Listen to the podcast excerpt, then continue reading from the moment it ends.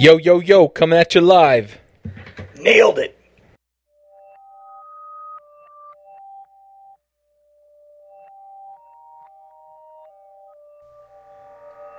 This episode is sponsored by Front End Masters. They have a terrific lineup of live courses you can attend either online or in person.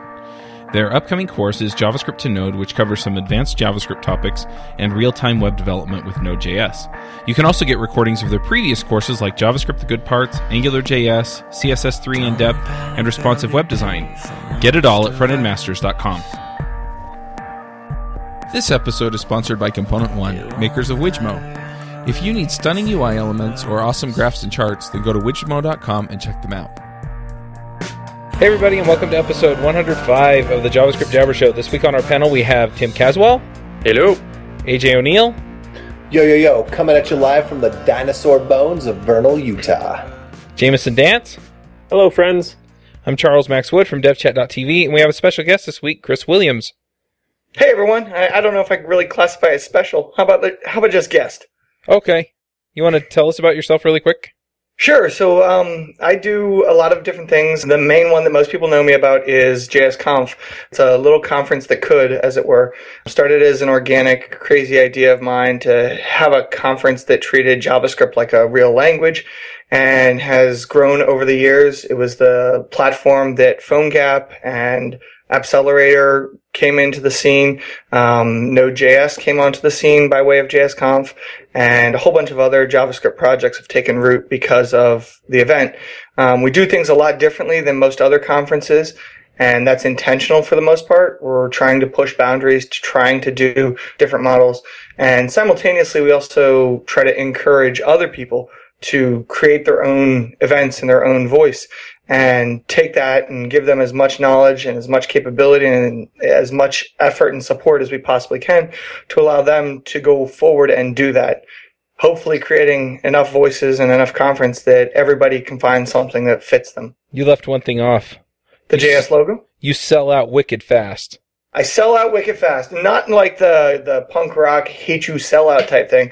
Uh, well, maybe you know people have their opinions, but yeah, we do sell out very fast. Uh, it's uh, something that we've actually tried. We've put a lot of time and effort every year into figuring out ways that we can not have that problem. And yeah, as people in business side say, that's a, pro- a great problem to have. People who don't get tickets say it's the worst problem in the world. So. Mm-hmm. Well, Apple figured it out, right? You hold a lottery and then nobody gets to go, he said bitterly. I, I, think some people did get to go. They were just best friends. Chris, I have a question for you. Yeah. What do you do? Like in my head, you're just this kind of traveling minstrel of JavaScript. You just fly all over the place and start up cool conferences. But is that your is that your full time job? No, not at all. Actually, um, I, it's like my fifth job, to be honest with you. So I uh, do Node.js consulting, trying to help businesses get their strategy together with Node.js. And uh, because I've I've built out a couple companies at this point doing Node.js programming, including uh, my most recent one, which was a real-time senior safety monitoring system. Think about uh, the 1990s. I've fallen and I can't get up, but brought into the modern era with Wi-Fi based sensors, motion, contact, push buttons, stuff of that nature to allow people to live longer in their homes. And because of that, I have a bit of domain experience and expertise about Node that I try to share with companies and, and help them with their strategy for it. That's sort of the prime time, let's call it full time job. Um, I'm also a fantastic logistics and delivery boy for my wife's floral design studio.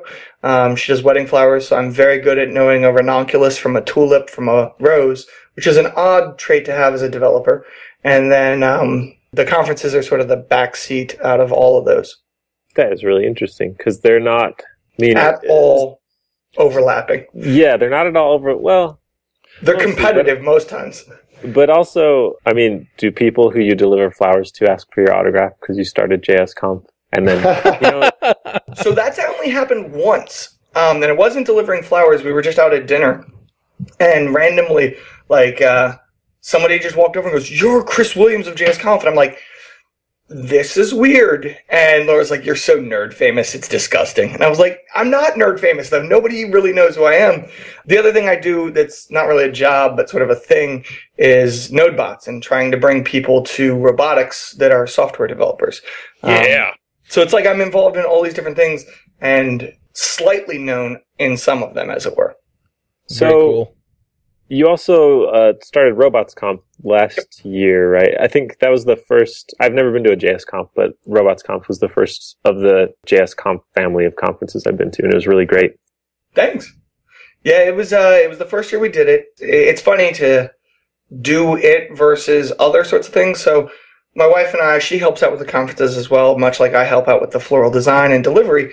So we have this whole fleet of conferences that we've done. I actually have a wall that I'm looking at right now that has. She's cut out all of the pictures, or, or not pictures, but the uh, shirts, and mounted them on the wall.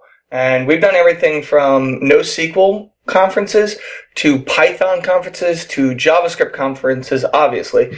And then one of the things that we've noticed over the years, and partly it's my skewed view of the world from being the author of Node Serial Port, but a lot of people are fearful and fretful and, and just disastrously afraid of hardware.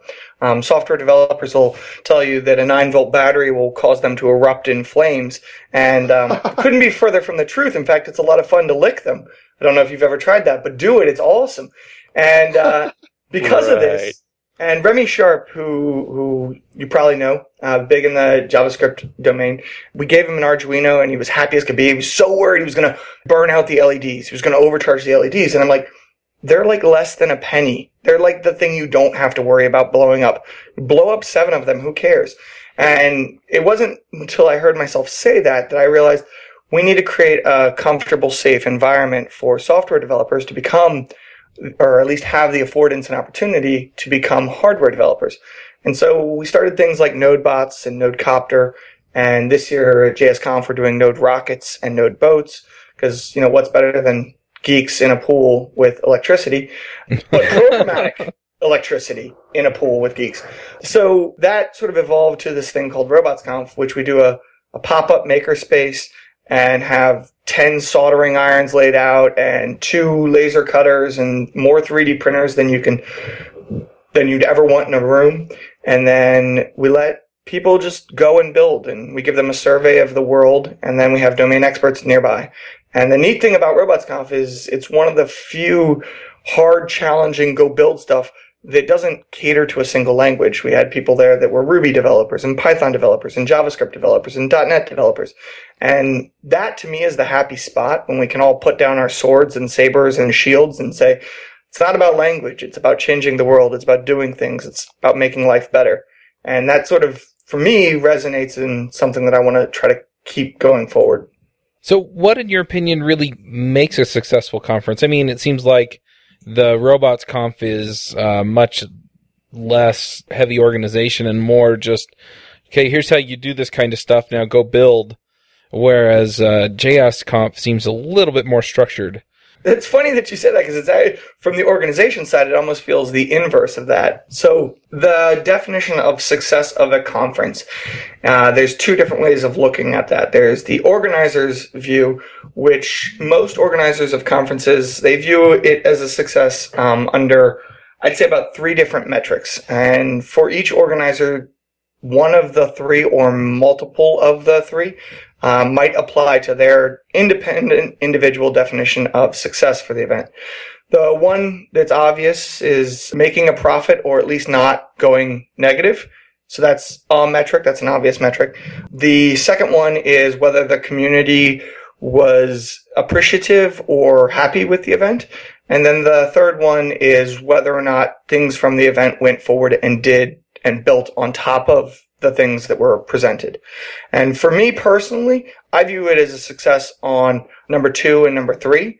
Number one is just a safety guard. I don't want to lose money because it's no matter what anyone thinks that hasn't run a conference, it's very hard to balance the budget, to make sure that you don't go in the hole. It's almost impossible to uh, do anything but wrong. So that sort of thing for me is just a safety guard, but the other two are my personal definitions of success for the event. And then from the attendee, I try to envision an attendee as their definition of success being I got more out of this event than I put into in terms of a ticket cost or time away from family.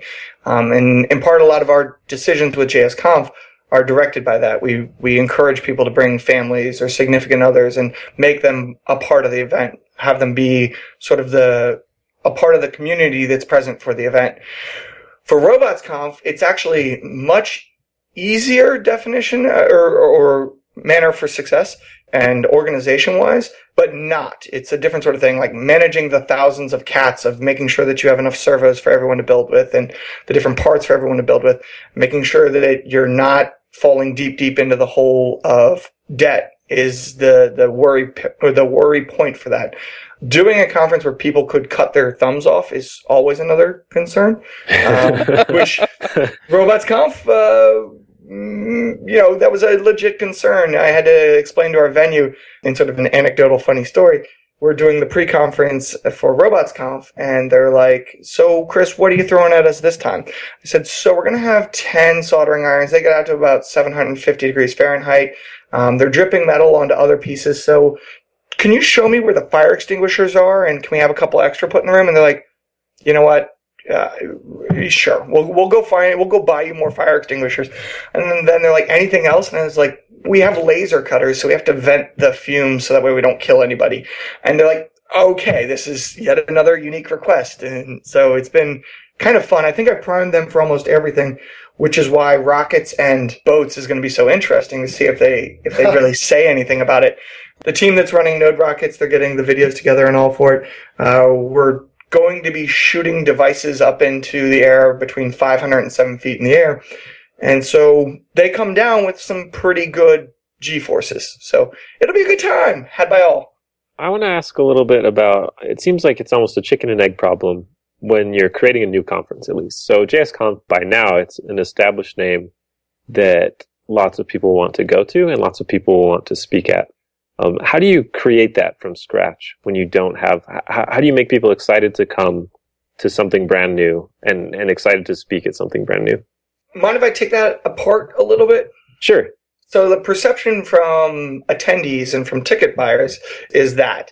Bear in mind that con- conference organizers have a different perception. So before diving into the how to do it, Laura and I, my wife and I, always fear that this year's JSConf is going to be the year that nobody buys a ticket at all. Zero people will buy a ticket. It's not until you open up the first ticket sales that you have any indication about that. And you build this event based off of last year, and last year may not be similar to this year. So there's always that worry. And I work with a lot of mentoring, a lot of other conferences, and I try to let them, you know, teach them to hedge bets. So if you went last year, set your contracts at the same amount that you set them for last year, uh, venue space is always going to let you go up, but they'll never let you go back down.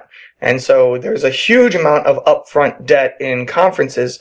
A good case in point, and speaking from experience, for JSConf this year, we had to lay down like $220,000 contractually agreed to and paid as a deposit upfront with a guarantee of delivering something like $400,000 of uh, just strict like food and beverage and room night commits.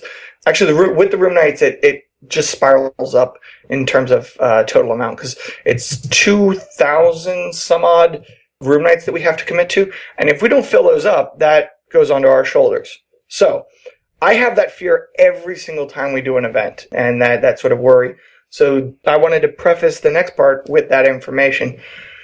To create an event, especially like the first JSConf, it's a balance, a dance, as it were. And it was funny doing Robots RobotsConf because you'd assume somebody who's done events like JSConf wouldn't have problems. But every new conference is a new conference. They all suffer from that first year problem. And that first year problem is, is that you want to make an amazing event to create and establish a name, but in order to make an amazing event, you have to have people show up. People don't want to show up because they don't know about the event or they are skeptical about the event. So I've almost, I've always pitched this idea of doing a faux first event where you just set up a website one year, you plan to do it the next year, uh, and you put up random pictures of people just having a blast and you, you encourage or incite some people to make comments like, Oh my God, it was so great last year. There was no last year. That's one way of doing it. That's sort of fraudulent and tricky, but uh, I've always The secret's out though now. I I'm fascinated with that idea. I, I think that would be great. So the way that So every event you start is the second annual whatever. Right. This is the second annual developer conference that you've not heard of before. So all I can give you is anecdotal evidence from myself and from the groups that I've mentored. The first JS Conf is probably the best anecdotal evidence for this. When we booked it, when I when I had the crazy idea, so I was out with my friend and we were looking at each other and I was like, "Hey, we should go to a JavaScript conference." And he was like, "Yeah!" And he is Ken Henderson. He eventually became my uh, our AV master uh, for the conference. And so we looked around on the internet and couldn't find any JavaScript conferences. And uh, let's just say we weren't in a proper state of mind, and we decided we're going to make our own. And we didn't back out of it, which was probably a bad thing long term. But uh, I kept pushing forward with it and made a website and got it all. I found a venue. I was ready to go. I started reaching out to speakers, which then you're building up a base of cost that goes along with this. And then uh, put it out on Hacker News, and everyone hated it. And that's a dumb idea, and this is stupid. So you start doubting it. But no, no, no, I'm going forward. And we were like uh, about 45 to 60 days out from the conference. Had sold, was, I think it was closer to the 45 mark. Hadn't sold but like three tickets at all. And we were driving, my wife and I were driving down to Arlington to the venue uh, to sign the final agreement with the venue. And when you sign that, you're basically committing to them that you will you will provide them one way or the other some amount of revenue commitment. And when you do that, that's like, uh, oh goodness, here goes my life savings if no one buys a ticket. And uh, with three tickets on the line, we had sort of said, you know what, let's uh, let's not do this. We were, we were driving down the highway. Um, before we got in the car, we had fought a lot and said, you know, we're not doing this. Uh, this is a dumb idea. I need to get us out of this. I'm going to mess up the family. And so before we get in the car, I, to save face, being completely transparent and honest, it was more to save face that, hey, look, I, I made a mistake. Uh, we'll mark it as sold out instead of marking it as failed conference event A. Marked it as sold out, got in the car, drove. It's like a 45 minute drive. In the distance from our house to the venue, uh, the conference was actually had a waiting list deep enough to sell out the actual event. I learned a valuable principle about human nature that most salespeople know already, but most developers, myself included, had no idea. Nobody wants to go to a dance if nobody else is going to the dance. So you have a bootstrapping problem of until somebody says that they're going to be there, or more importantly, until it seems like they can't get to the dance because everybody's there. And I mentioned dance because it's very much like a high school mentality, like prom. It's the sort of, you know, fear, like, oh, I don't want to be the only person who's there. Or, oh, I don't want to go because the cool kids aren't there. Whatever mentality it is, it's present in basic human nature. So by flipping it to sold out, everyone thought that they couldn't get a ticket. So they wanted a ticket naturally, which is the most painful thing I believe in starting a conference. I deal with this when I'm helping mentor new events. We dealt with it with RobotsConf. We dealt with it with the first JSConf. It's a common problem of how do you start that energy? And so for groups that I mentor, depending upon their time schedules, I'll recommend that they mark themselves as, as sold out. There is no benefit to necessarily leaving the tickets open unless you're over the, what I'll call financial hump. If you're over the financial hump, you can just let things run its course. And that hump being where your expected income matched with the scale of the event should equal at least zero, ideally a dollar or two, if not more. I don't care so much about more. I care that anybody who takes that risk, takes that leap to start a community event, that they don't end up with a bag of just horrible amount of debt because they tried to do something for the community. Python with the PSF actually has something similar, but um, because they're a foundation, they accept funds and then they can divvy those funds out.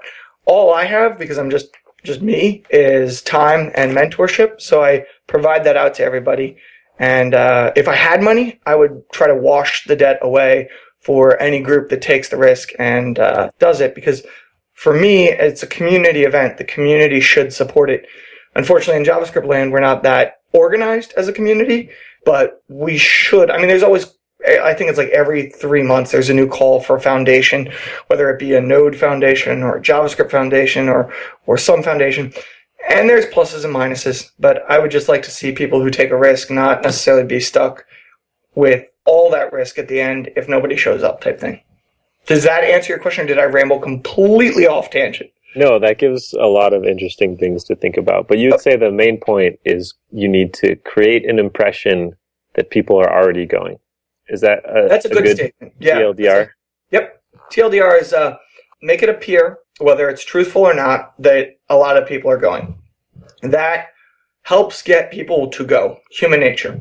The other one, uh, if I may throw out another piece, is to ensure that your message, uh, your reason for coming, is well articulated. This is a, a thing we learned with JSConf is as we've gone further down the path and we rely more on you know word of mouth about the event. In the first couple years, articulation of what this event is and why somebody should pay for a ticket is vital. If you can craft that in, I think it's under eight words, you have something that sticks in their brain. We learned that again with RobotsConf, where it's this crazy concept. We're going to bring software developers. So it sounds like it should have a huge market, right? We're now catering to all software developers. But because it's all, nobody thinks it's me. And that forces them to sort of reevaluate, like, is it me that should go or is it someone else? I'm unsure. And so it wasn't until we got to the final message point that we got to that we, we understood that this was the problem. And the final message we got to was arrive a developer, leave a maker. And that message just resonated. And once we nailed that message, things went a lot smoother for that event. And it's that, that short, almost sales pitchy, almost elevator pitch that if you were building a startup you'd need anyways. But for a conference, having that nailed is f- one of the fundamental core pieces. So those would be the two that I'd give as main tips. Huh. Mm-hmm. That's really interesting. So I have a question. I've always wanted to do a local conference, but I am just terrified of the time commitment. How small could you make it, or how much time outside of the money would it be to, to, to do a conference like I'm in the middle of nowhere? Like, how could that even work out? So there's easy ways to balance that costs. I've done Capital JS, which was a Washington DC focused attempt to reduce the costs. We just recently finished up JS Fest. Uh, Michael did out in San Francisco, which was approaching free. So in terms of, you know, making it accessible in terms of cost, it's very easy to do, but you have to be very strict and regimental on your budget. That also applies for the other side where you make the event cost a lot and you spend it back into them. You have to watch the budget. I'm very regimental about spreadsheets and tracking every last little income and expense and with the income, what the percentage take from the ticket vendor or the percentage take from the credit card processor are. And so getting a realistic e- estimate and budget of it is vital to both of those scenarios. Specifically to yours, it realistically just takes passion and I'd recommend getting a mentor if it's the first time doing it. And the mentor thing, any JS Conf organizer around the world is always willing and able, barring external forces, childbirth or work or stuff of that nature, to help out with those sorts of things as best as they can. So, and that includes all of our regional events too. Like it's sort of an ethos that we've tried to give out is, and I actually learned this, and so I started it in the beginning, uh, learned this at Seed Conference, which was in Chicago. I want to say like 08, 2008, maybe 2007. Jason Fried of 37 Signals was on stage and he was talking about how what you want to do is not be the greatest chef in the world. Because um, a great chef can only create events of his own hands or, or her own hands. They become bound to the creations that they make. And for that reason, they have no lasting long term benefit. Be Betty Crocker. Make cookbooks and give them away. Give give the knowledge set away to people, and you can build an empire. Um, now, this was more in like how to build a massive business, and part of that for me took root of I don't want to be the only conference organizer. I want to be the person who helped a hundred other people make conferences in their own voice, and so that ethos has permeated through. So I would definitely say direct to your question, find somebody who's done it before and ask them for help. They should be willing to help you. If they aren't, come talk to me.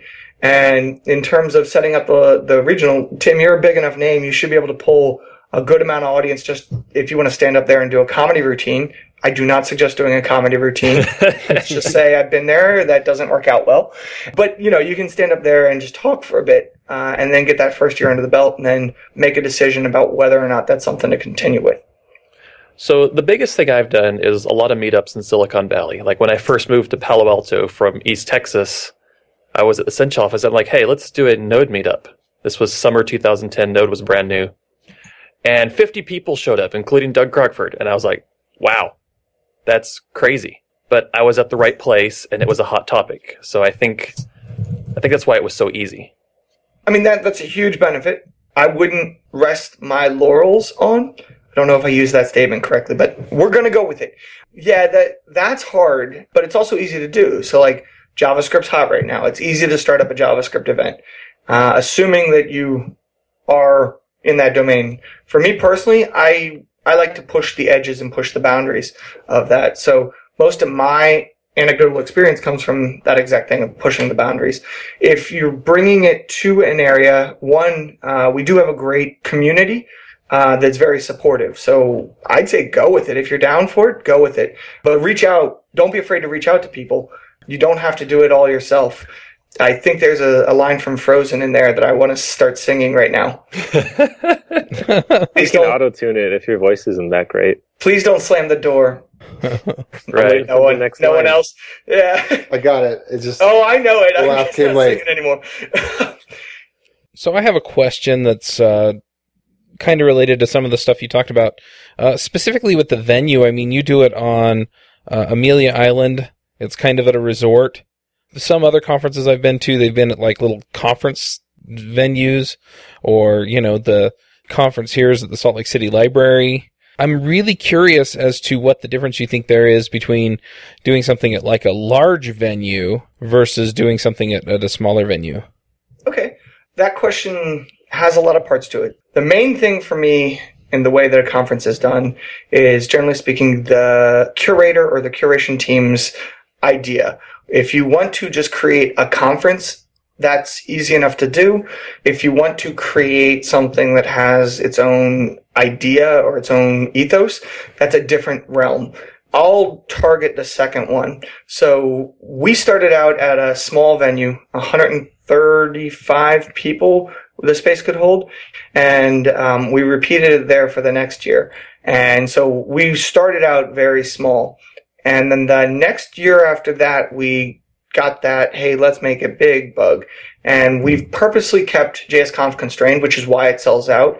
It sells out now because we don't want to create a thousand person JavaScript conference. We don't want to create a 2,000 person JavaScript conference because there's too much complexities uh, that prevent me from creating the sort of feeling and atmosphere that I want. We do things differently than most conferences, like I said. So we do roundtables in our lecture space where every other large conference in the world does reception style or, or theater style seating. For those of you that don't know the, the lingo, so it's like round tables and you have 10 people around a table and then there's another round table, much like you would have at a wedding. And theater or classroom is what you'd see at a standard lecture or a meetup if you sit down, where it's just rows of chairs. We did this in the beginning because we couldn't afford to have the eating space separate from the conference space. So it was an accidental thing. I call it emergent design in hindsight, but uh, in the beginning, it wasn't as articulated and crafted as I lead on for it to believe now. What ends up happening is much like with a wedding, you're forced to communicate with people because there's an awkward silence, especially in between speakers, where you're looking at somebody and you're just like, okay, I should talk to this person. And that really affords people to converse with one another. That creates a small event feel because then you get to know those 10 people really well versus a like a, a reception or, or theater seating, which you're almost discouraged at all times to talk from anyone. The person to your left, you don't have to look at them. You can look straight ahead. The person to your right, same thing. The person in front of you, you're just looking at the back of their head anyway, so it doesn't matter. And the person behind you is looking at the back of yours. So there's no real encouragement to actually make that first awkward stab at, hey, my name is.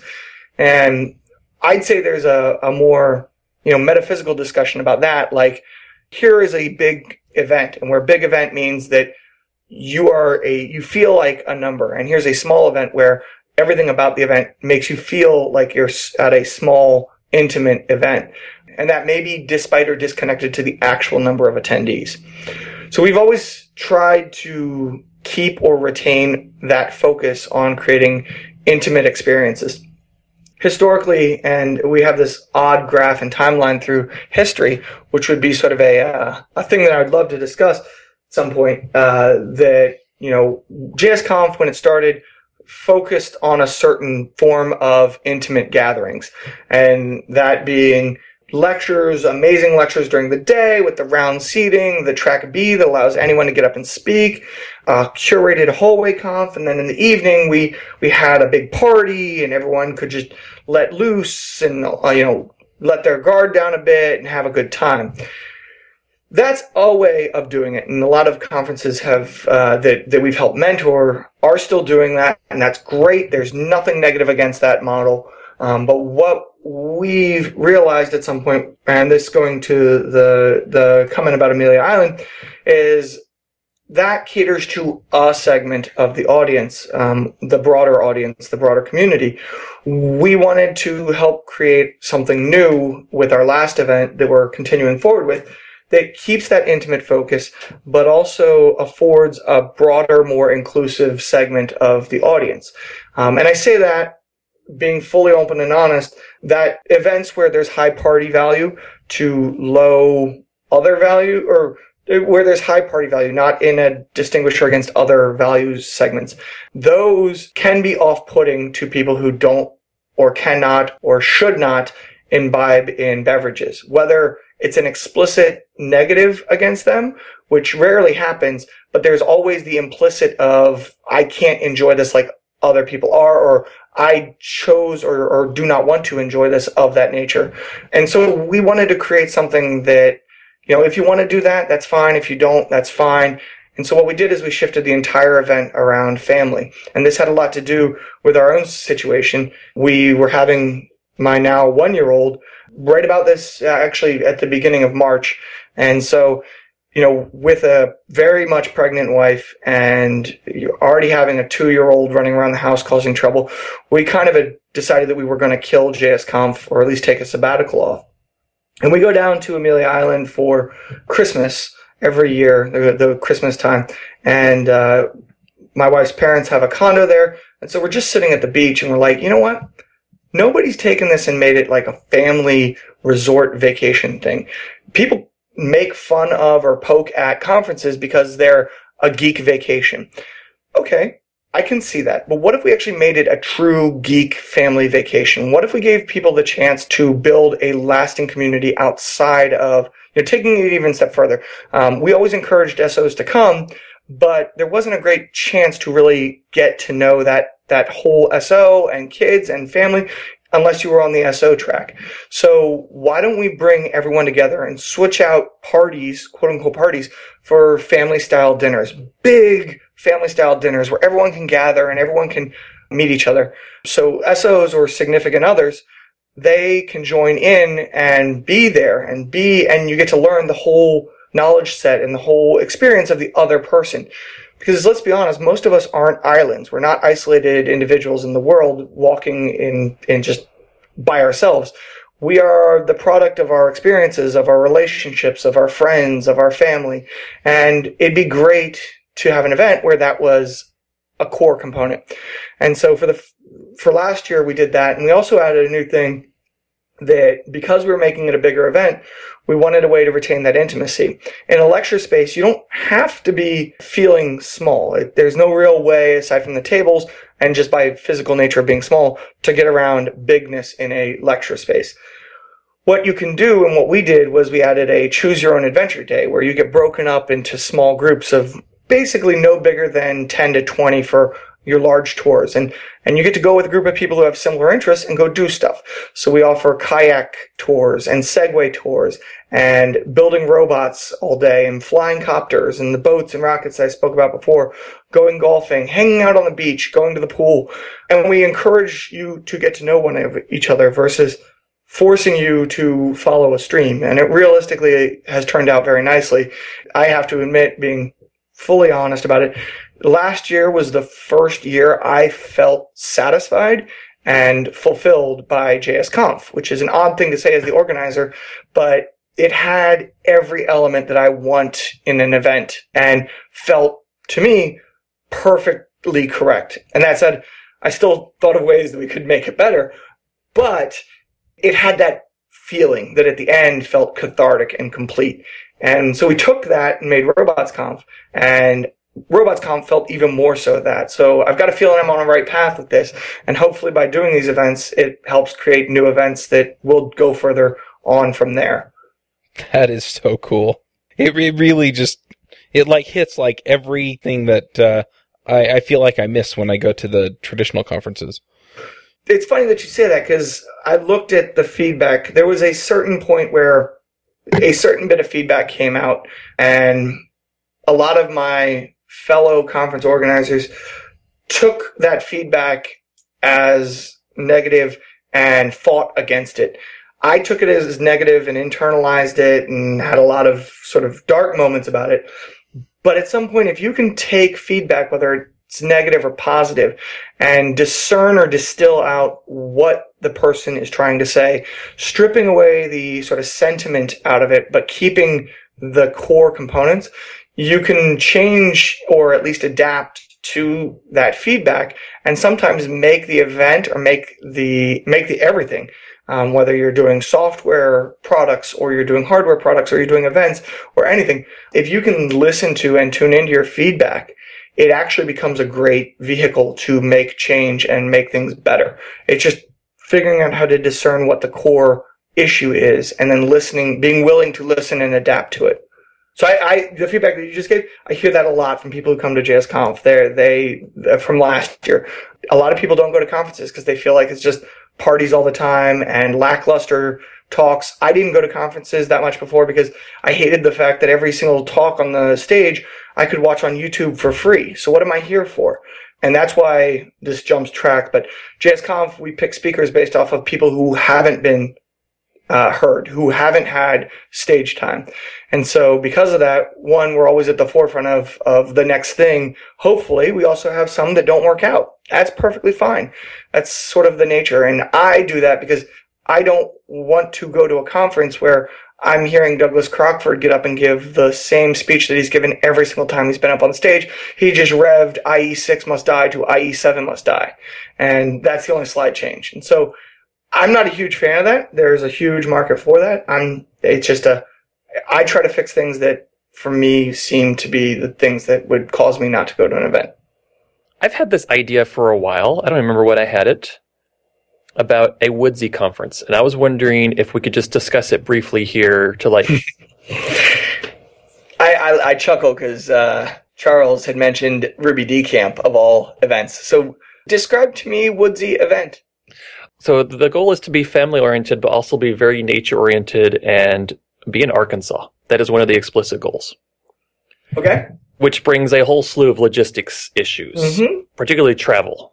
Like Yep. there's Dallas, that's six hour drive from where I want to be, and there's Little Rock, which isn't terribly hard to get to. Yep. So the the idea was I want the conference in the Ouachitas or Ozarks somewhere very remote, and there's some nice venues out there that probably don't cost a fortune. hmm And I was thinking for the conference, we could start in Little Rock and have a bus with Wi-Fi that we do stuff on the bus while we're doing the like four hour drive, whatever it is. And then when we get there, there's materials to set up camp and set up infrastructure and we can do our own internal networking. And then basically it's just a workshop of how to build your own self-sustainable network, learning how the internet works, learning, learning how software has very few boundaries. And we just have fun in the woods being geeks and then we tear down, clean up the whole place, and drive back. I'm terrified of the logistics. Completely legit concern. You have uh, NodeConf. Like you've been to NodeConf, so that's at Walker Creek Ranch. The logistics on that are would be less crazy than the logistics you're describing. One for the distance. Uh, it's not as far away from San Francisco, or at least a, an international airport, as Little Rock Ozarks are. So you'll have that. That'll be a huge thing. Something to, or a piece to take note out of that was the distance in a bus begets a whole bunch of, um, let's just say, unsightly vomiting problems because of like car sickness. FunConf, which was put on by Paul Campbell and Amon Leonard, their first one was on a bus. And there were problems with the bus transport and it's just a thing, a logistics thing. The in the woods nature thing, Ruby DCamp, Evan Light, he runs that. Um, him and I sort of came up with the idea originally, and I sort of pushed him uh, to go further than just a camp like an unconf to actually be a camp like in the woods. And he has it in, I think it's Manassas or Prince William County Park. And so it's very similar in nature to your, you, you pitch a tent, you have to do all the infrastructure pieces. And it's a good thing, but it can be very stressful. In the moment, it's beautiful, but the logistics leading up to it can be problematic. You'll also have to worry about things that most other conferences won't, like snake bites, you know, splintered bones, people getting poison ivy, toilet paper. Right. I mean, these are these are some. I mean, sometimes that is actually eased by the fact that people can go find a piece of the forest and do business, but some it's a logistical thing that you'd have to cater to and make sure that you uh, accommodate. Uh, Right. It's it's an i- it's a good idea. It would require you being very diligent on doing it, and I, I say that because I had a similar but different idea. I wanted to move JSConf back to my alma mater, Virginia Tech, and hold it down in Blacksburg. But the closest airport to Blacksburg, Virginia is five hours away. And so they'd have to be Oh. bussed down and it's mountain road. So it's a long, long mountain bus ride down 81, which has a lot of trucks, a lot of wind shear, all this stuff. But I was like, no, no, let's, let's do that. Get everyone down there. They have a, they have the internet two drop down there because it's, it's, it's a technical school. Uh, it's a beautiful mountainscape. We'll go Yes, hiking. We'll go backpacking. We'll go whitewater rafting. That's a great idea. Let's go whitewater rafting down the Gauley River. And then you go and you ask your insurance company because you have to, as a business, have insurance for these sorts of things. Uh, how much insurance would I need to take, let's say 300 or 400 geeks into the woods? And they're going to go, you can't pay us enough to do that. And so you may, you may be able to work with one to get like a 10 to 20 million dollar insurance policy, which is the bare minimum that as a conference organizer, I would say you should look at for that sort of thing. Because while it would be great to think that everyone who shows up would never sue somebody for like tripping and falling down the mountain, you can't, especially in your situation, Tim, where you have kids, you don't want to put their existence on the line because of your conference. So you need to have that insurance basis on it. So I'd contend that your hardest thing out of the entire thing is getting the business insurance to protect you if something, God forbid, ever happens. Right. And that's something most people do not account for because they're like, what, what? I don't need business insurance for this. Let's go to the woods. So What if it's small? What if it's tiny? Like I'd 20, get- 50 people. you still, one, you still need the insurance and then you just need to scope it appropriately for that. Okay. I'm not saying don't do it. I'm just saying I've thought of it, but I haven't done it for better for worse. I've had similar ideas, sans camping, I guess. Southern Utah has some really beautiful areas. And, uh, you know, I, I thought it might be fun to do something like that around uh, Zion's National Park or Arches National Park, where there's a town reasonably close to it, but it's still, you know, four, five, six hours from Salt Lake City's airport and probably the same from Las Vegas. So you would still have the bus ride at the beginning, unless people wanted to rent a car and go down themselves. Yeah, I'm, I'm still trying to figure out what the logistics would look like for something like that because it still has that transportation problem. Yeah, we've talked about doing a JSConf in, uh, just to throw out ideas. Uh, let's see, we, we thought about doing one in Tennessee, but you run into a similar sort of problem. Um, Tennessee has beautiful, uh, you know, the, the, what, what are the forests down there called? I'm a huge, no, Everglades is down in Florida. Oh, Tennessee has uh, like a burnt mountains or something like that. I don't know what the name is off the top of my head, but it's the same thing. Uh, the the transportation becomes the bottleneck. With Amelia, it's also a bottleneck unless you can afford like a private jet to land on the small little airport that's there. But uh, we did buses back and forth, and luckily it's only like a forty-five minute turn. That is uh, one length of the turn. So to get from an airport to plantation, it's about 45 minutes. And so it's not arduous, but it's still a significantly long ride. And you'd probably have to wrap that into the pricing, either just to amortize the cost uh, over everybody. So that way it's one thing that they don't have to think about. Because developers, despite being very smart people, do not consider logistics. Not really a normal thing. We get this sometimes. We're like, how do I get from the airport to the hotel? Well, you should, since you're coming in like three weeks beforehand, you should rent a car. Uh, well, why isn't it provided? Because it just isn't. How are we going to know that you were coming in three weeks ahead? And so it, you'd have to, I'd make the contention that you'd have to solve that. So an example of uh, one that I know that worked was FunConf 2, which was held at Lismore Castle, which is, I think, two to three hours south of Dublin. And everyone flew into Dublin and they weren't told where they were going. And so everyone queued up for breakfast together. And you had to be there for the breakfast. And it was a wonderful breakfast. It was one of the best breakfasts I've had in my life. And then it was a surprise that you went on a bus and then were taken from the bus down to the castle. They also did that with FunConf 3, the final, uh, where it was a bus onto a train onto helicopters. So in terms of logistics, it's doable. It's as crazy as you want it to be doable, but it's you just have to be prepared to take on those logistics. I want to totally change directions, wildly different direction. Dangerous. Yeah. Um, so I want to talk about some of the financial parts of it because I feel like there's lots of information out there about how to, not lots, but it's it's easier to find information on how to create a feeling than on how to pay for stuff and how much things cost and what you pay for and, and things like that. So you already mentioned the fact that you dropped like two hundred thousand dollars on a deposit for the hotel, Mhm. and and that was an order of magnitude more money than I thought was even the whole budget for the conference. And then food. Yeah. So so can you can you kind of lay out as much? I mean, I know some of it might be private or whatever, but as much as you can, can you kind of lay out how much things cost and what you pay for and and Yeah, the, absolutely. the, the Um, financial side of, of the conference? So part of this discussion is uh, there you see groups doing transparency reports of now, and I love those. I wish I could do them, but due to items in my contracts with venues in the United States, they can explicitly request you by way of contract to not expose data. Um, Sure. And because they do that, because if if I'm hosting an event at event or venue space A, and you hosted one there, and I can go back and reference that, then I can I have a leg up on negotiation that I can say, well, you gave that person that amount, uh, I demand that as well. And a tip with this as well, just because I'm on that, uh, everything in event space is negotiable, unless you're in a union-controlled state. Said differently, a I don't know what the inverse of right to work state is, but a state where unions are are allowed. And no knock on unions. Not saying anything bad about unions. I'm not saying anything about it. I'm just making a statement that there are states that have it and don't. The states that don't have it, it's much easier to negotiate the pricing.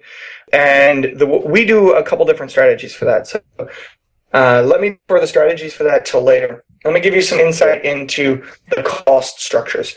For an event the size of JSConf, you're looking at approaching a million dollars in expense. That comes out of speaker rooms. So for us, we have 22 speakers, uh, roughly. And we only cover speaker rooms and travel for our speakers. And we do that just as a, a plea or thank you very much for coming to the event. We let you stay at the event the whole time. And so because of that, we have, we have to pay for four nights in the hotel. And so the hotel, I mean, that, that number is public, so I can give that number. That's $220.80 with tax and resort fee included in it. So we, you multiply that by, you know, 12 or 22 by the four nights, and you're at 88 some odd nights. And that can easily jump up to, you know, 20,000, 30,000 just right there. On top of that, you have travel, which generally speaking, eh, you're skewed towards international versus domestic, and how early or late they book the travel uh, is deterministic on how much that's going to cost. So for us, we generally are between twelve to twenty thousand just just on getting speakers to the actual event. And in my mind, that's not what I call a, a lost cost. I love paying for my speakers. I have grievances with some of the recent discussion about it, and it's odd grievances. Uh, we can go into to that ask later. about that. Uh, do you want to ask a question, or Oh no, not a to- specific one. We Okay, we, we can talk about it later, and hopefully you'll forget about it.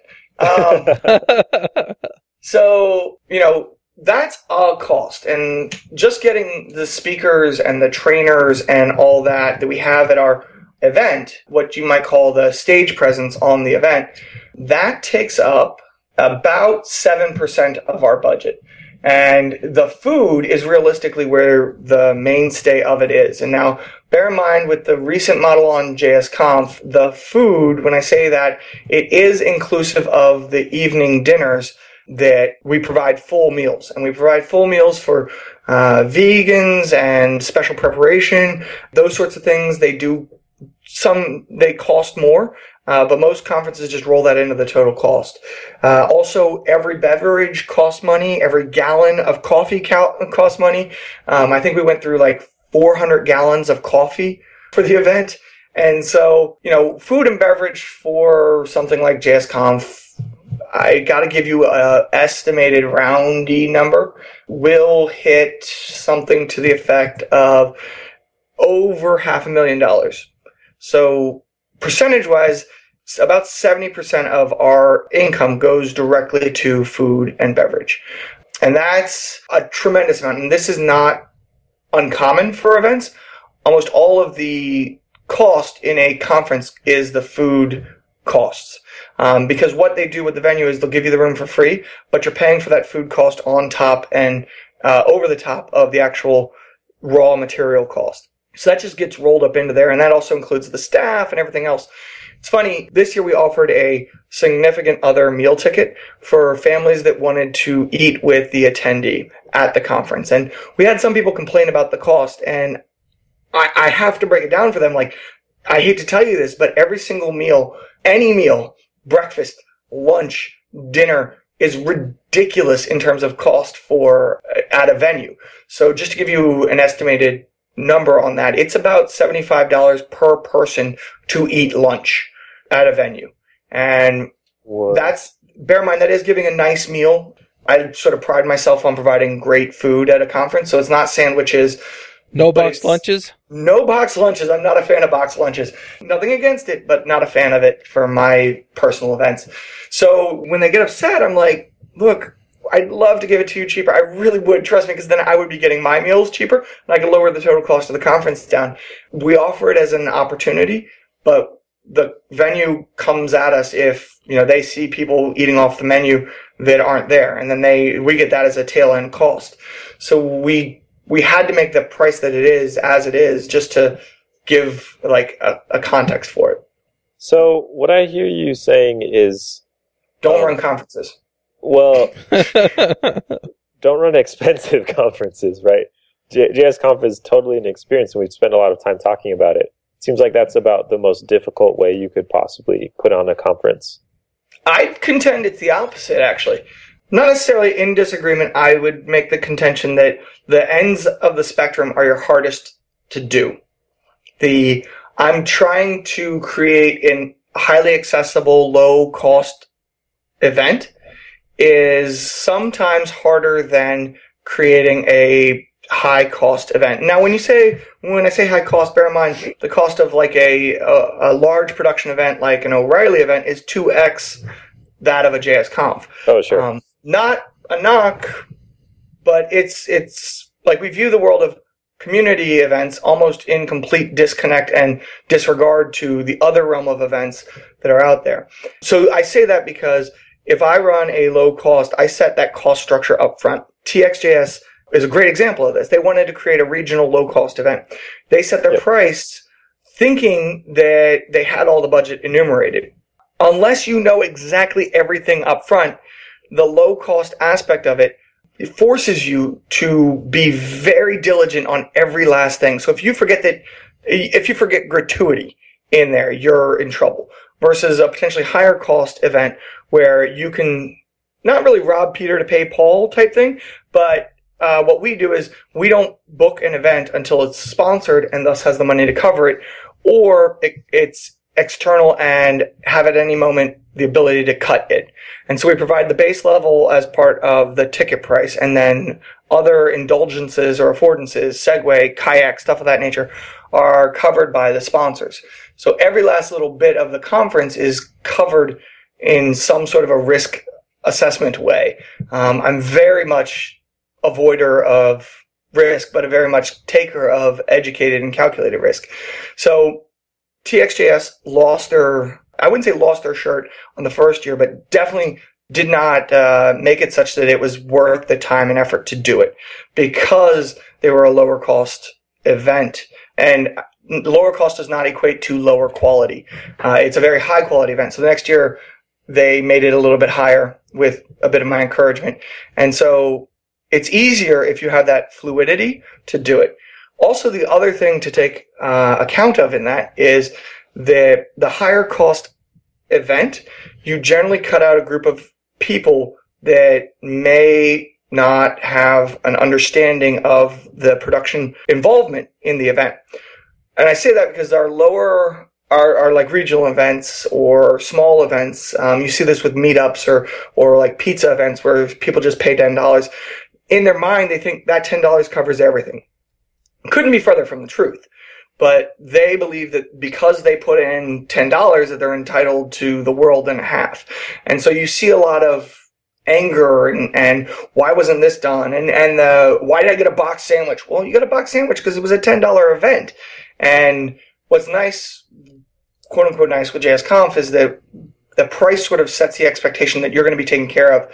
And we don't get a lot of people who uh, want even more that is well beyond our ability to provide them. That is some fascinating insight. Uh, said differently, there's a lot of people who get stuff for free that complain about it. Uh, there's less amount of people who have to put some skin into the game that complain about it. They're uh, sure. because they have an investment, be it financial or time. Um, they're more inclined to have to or, or internally want to like it more versus focus on the negatives. Sure. That's kind of a, a thing from products in general too. Like free users are generally your highest support cost too. Yep. So it's interesting you you see the same reflection in conferences. Can I yep. can I ask another question? Because you mentioned you kind of set your base ticket price to cover the base cost of the conference, and then you get sponsors to cover other stuff. What's the best way to go about organizing things for sponsors and how do you set things up so that they're giving you enough money to cover that stuff? That's a great question. So, sponsors, so I have a budget spreadsheet and I have that as a template. I, I'd be more, that's going to be my pick at the end is my own budget spreadsheet. I was going to um, ask if you could share it, but uh, yes, you. I can share it. It actually is great to give out because it helps people realize, and it's got rough estimated costs. And I give it to everyone who I mentor, and I'm like, just just stick to the spreadsheet. This gives you the baseline costs as things go up or they go down. You can see how things are. And so with that, I attach sponsorships to stuff that will provide an immediate identification by an attendee that wow, this is awesome.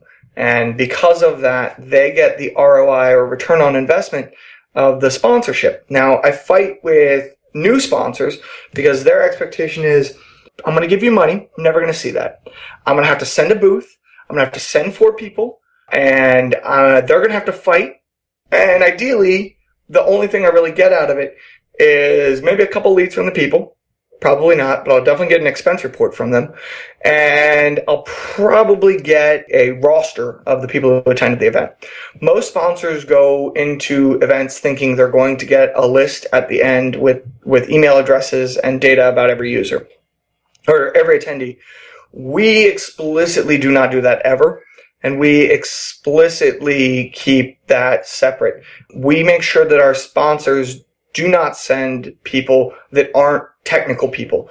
While it's great for recruiting, we encourage them to send technical people who can speak to the other technical people there, make a friendship, and by way of that friendship, create a recruiting aspect opportunity. So said differently, you know, if, if we all hung out and talk and we love having a conversation with each other and I'm looking to hire somebody and I've already met you and basically vetted you and you're a good person, hey, why don't you come work with us? We do some really cool stuff. And as part of that, I was talking about how great the company is and, you know, sharing my experiences. and it encourages you to come work. It works a thousand times better than sending a recruiter, doesn't know any tech, speaks about the company only and gives a real standoffish almost feel to it and doesn't build a friendship first and a recruiting opportunity second.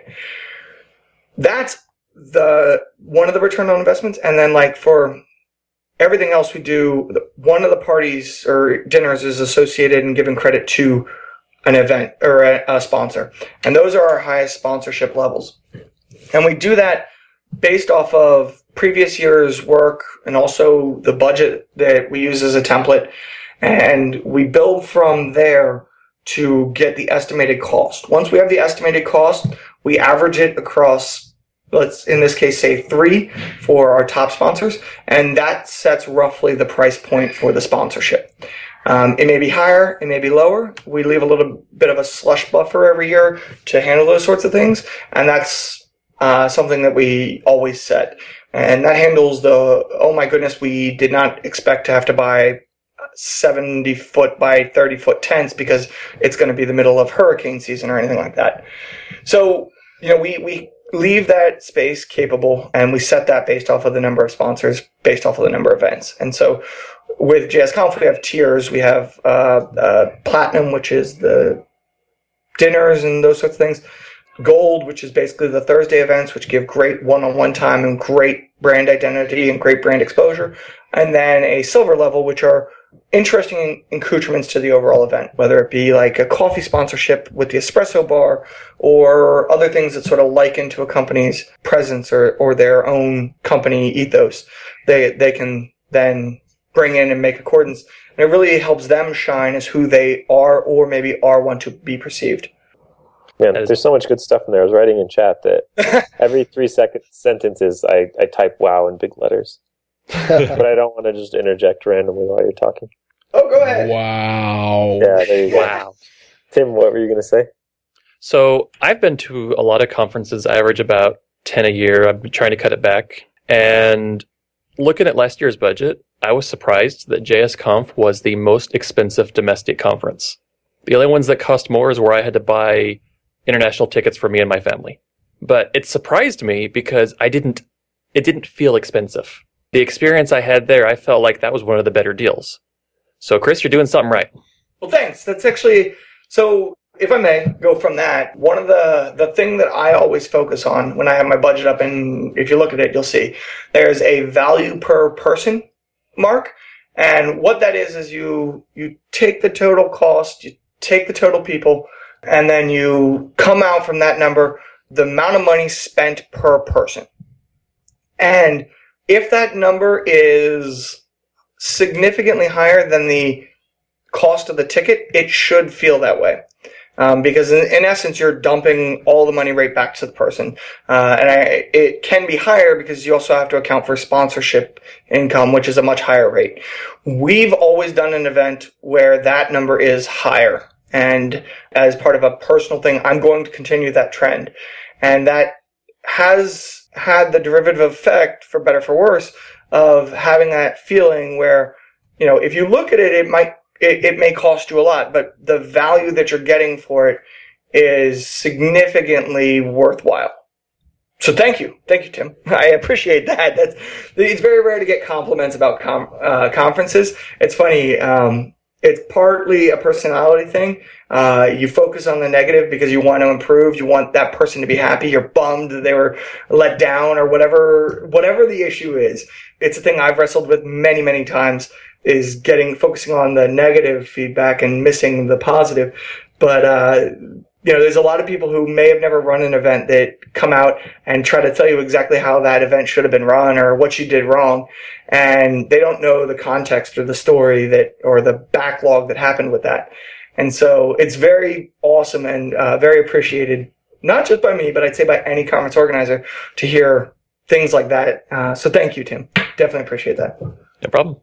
I hate to wind this down, but we've been talking for an hour and 15 minutes. So I'm going to start heading that way unless there's something obvious we've missed. I think we're good. Those were the main topics I wanted to cover. This is this has been really good. This was amazing. Yeah, like, I, th- I, think I got a lot of my questions answered too. And somebody and I, wanted a speaker question. I don't know if you want answer to that. That's the only one that, that I know that I'd heard that I deferred, and if I'm lucky, I'll defer it and even further. I'll I'll let you decide whether you want to take the bullet or not. Paying uh, speakers, wasn't it? That what it, what it was about? Similar to that. Um, here's here's the way I'll phrase it. I'll make it short, sweet, and to the point. If a conference is providing for a speaker, that speaker should, I'd say, understand that they're the exchange rate on that is that they should be assisting in the conference. And while giving a great speech is the sort of de facto stance of, well, I'm going to give the best speech ever. Sometimes it's worthwhile being honest with yourself and saying, you know what, I might not actually be the greatest speaker in the world. And I might want to assist in, let's say, things like the promotion of the event, or let's say some of the productional aspects of the event. I personally love speakers and will think the world of the speaker for speakers who, especially on newer events, that go out of their way to help promote the event. It costs basically nothing to say, oh my god, I'm speaking at blah blah blah, and I'm so stoked for it. And very few speakers do that. It's almost just passe, like, yeah, I've got to go to this thing and do that thing. And that, to me as an organizer, makes me less inclined to do anything more for a speaker than just give them a microphone and say, here, here's your opportunity to mess things up. And, you know, I'd make the contention for better for worse that most developers are not very articulate. Uh, we don't get to go to public speaking classes. Most of us don't take the time and opportunity to go out and better that skill. And because of that, and because we're not professional speakers, I wouldn't, I personally, as a speaker, would not trust, uh, rest on my laurels of the speaking most events that I speak at, uh, which is very rare, but the thing, the ones I do, I always help with ticket registration. Sometimes I do the whole AV stack. Sometimes I help lay out chairs and clean up afterwards, going around picking up trash, making sure that everyone knows about the event. I wish more people would do that. So if I if I can make a plea to anyone listening, please, if you're invited to speak somewhere, please, please, please help out the organizer in whatever fashion you can. Cool that was interesting and, and positive. I thought you were going to trash on somebody from how reluctant you were to talk about it, but it's just a, lot of a touchy subject. Like sure. it, sound, it can be it can be easily sound like uh, organizer complaining about the speakers. It shouldn't. I'd hope not. In part because being staff at a conference is possibly the greatest greatest experience in the world, but it's something that I'm always hesitant to talk about because people have a way of not necessarily understanding context and run with it type thing. Sure, that makes sense. You're trying to guard against the drive-by quotes to end up on some gossipy TMZ website. Could be. that's a, that's a way of putting it. Um, it's also there's an argument to be made. Like I sit in an odd space. A lot of the speaker comments are directed to mass events that charge for the videos of the speaker after the after you know once they're done and do not cover speaker travel and accommodations. I don't agree with that world. The other side is they cover the speaker travel and sometimes the speakers don't deliver.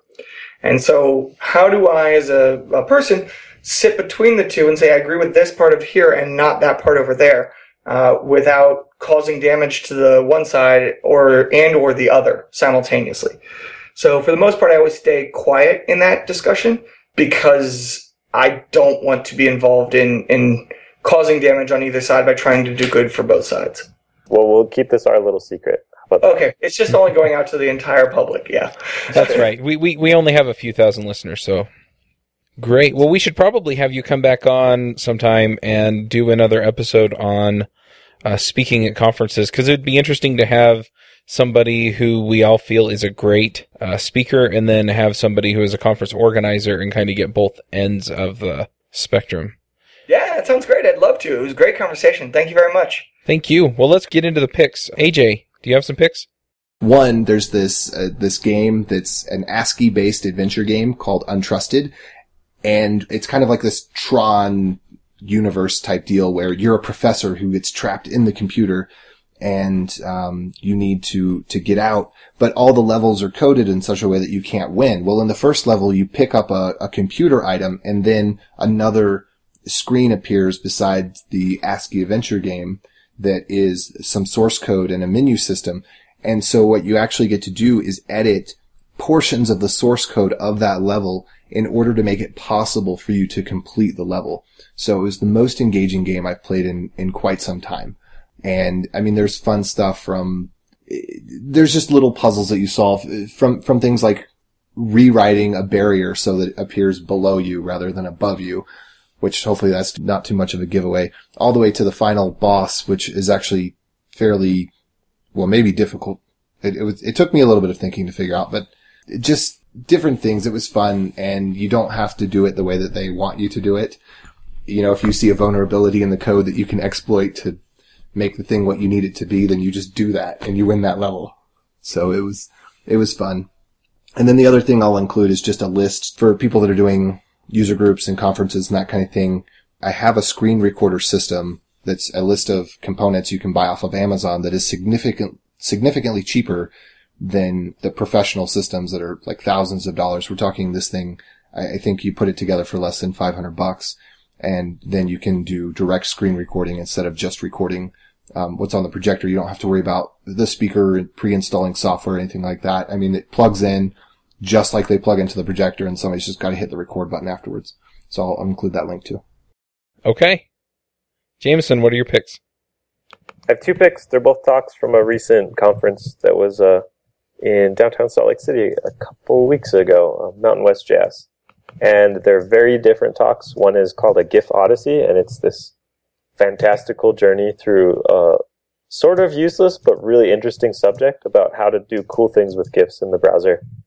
Um, and the other one is uh, about browser package management, which is very utilitarian and kind of solid and useful information, but they're both incredibly well done, very different spectrums, but both worth watching. So those are up on Confreaks today. Awesome. It was. It was such a great conference. Yep. Tim, what are your picks? First of all, I'm going to pick the Forge library, which is basically a JavaScript implementation of TLS. And if you've done any crypto, you know how crazy hard that is and I'm using it heavily for a current client project I'm working on that needs a lot of RSA and signatures and encryption and all in pure JavaScript. And this library is saving me a ton of time. They seem to be the only JavaScript shop in the world that employs TLS experts who actually can just implement it for fun. So that library is awesome if you want to do any public key crypto in your JS libraries. The other one, I don't have a link, but just in light of politics and a lot of stuff that happens on the internet, I would just remind everyone to be nice and remember that other people have different perspectives and different opinions. And I'm always I'm always learning from the opinions of others and their perspectives and I hope that people value my perspective. And yeah, just we need to be nice and understanding of others. You just brought the whole internet in for a big hug. There we go. Hug. Yep, very nice. All right, I'll jump in with a couple of picks. I did this on Ruby Rogues. I'm going to do it on here too. I do record other shows. It's funny. I talk to people and they're like, we'll be talking about JavaScript Jabber and then I'll mention one of the other shows and they're like, you do more? So I'm, I'm, I'm just going to share. Ruby Rogues is about Ruby programming and much more. It's kind of like this show where we talk about a lot of topics that are general programming topics. Then we also talk about JavaScript topics. Ruby Rogues is the same thing for Ruby. iPhreaks is the same thing for iOS programming. And then the freelancer show is fairly focused on freelancing and running a small business. So if you're interested in any of those, then go check them out. And uh, they are at rubyrogues.com, iphreaksshow.com, and freelancershow.com. And if you misspell them, they will still take you to the right place. But we'll also have links in the show notes. Uh, Chris, what are your picks? I I pick anything that require or that allows people to go out and do building of robots. I pick all the robots in the world. If you're in this, since this is JavaScript focused, nodebots.io. It's uh, sort of the go-to curation space for NodeBot events, including NodeBots Day, which is coming up July 27th, 727. Go out and build stuff. Do do real world stuff. Blow a couple LEDs. Pop a couple resistors. It's fun. It's worthwhile. Uh, I can tell you from all the experience that I have with RobotsConf, with going out and uh, U.S. STEM Foundation events, going out into high schools and teaching kids about quadcopters and 3D printers. That that is such an amazing and exciting realm. You will be completely fulfilled. It's a cathartic experience where you get to uh, actually enjoy doing stuff again and almost like a childlike giddiness in it. So um, while Radio Shack may be heading towards bankruptcy, go to your local Radio Shack or adafruit.com or sparkfun.com or pololu.com, whatever the one you love, and buy yourself a starter kit and just mess around with it. Uh, if you do JavaScript side stuff, go look at Johnny Five. It makes robotics super easy. I know you guys had a show, I think two shows ago with Raquel. Go back and listen to that one eh, and go build something. That's all I got. Awesome. All right. Well, thanks for coming and thanks for sharing all of your uh, experience with us. Really, really appreciate it. It was a lot of fun to talk about. Thank you very much. It was a wonderful time. Thanks. All right. Well, we'll wrap up the show. We'll catch y'all next week, and thank you for listening. Hosting and bandwidth provided by the Blue Box Group. Check them out at bluebox.net. Bandwidth for this segment is provided by CacheFly, the world's fastest CDN. Deliver your content fast with CacheFly. Visit c a c h e f l y dot com to learn more. Do you wish you could be part of the discussion on JavaScript Jabber? Do you have a burning question for one of our guests? Now you can join the action at our membership forum. You can sign up at javascriptjabber.com slash jabber, and there you can join discussions with the regular panelists and our guests.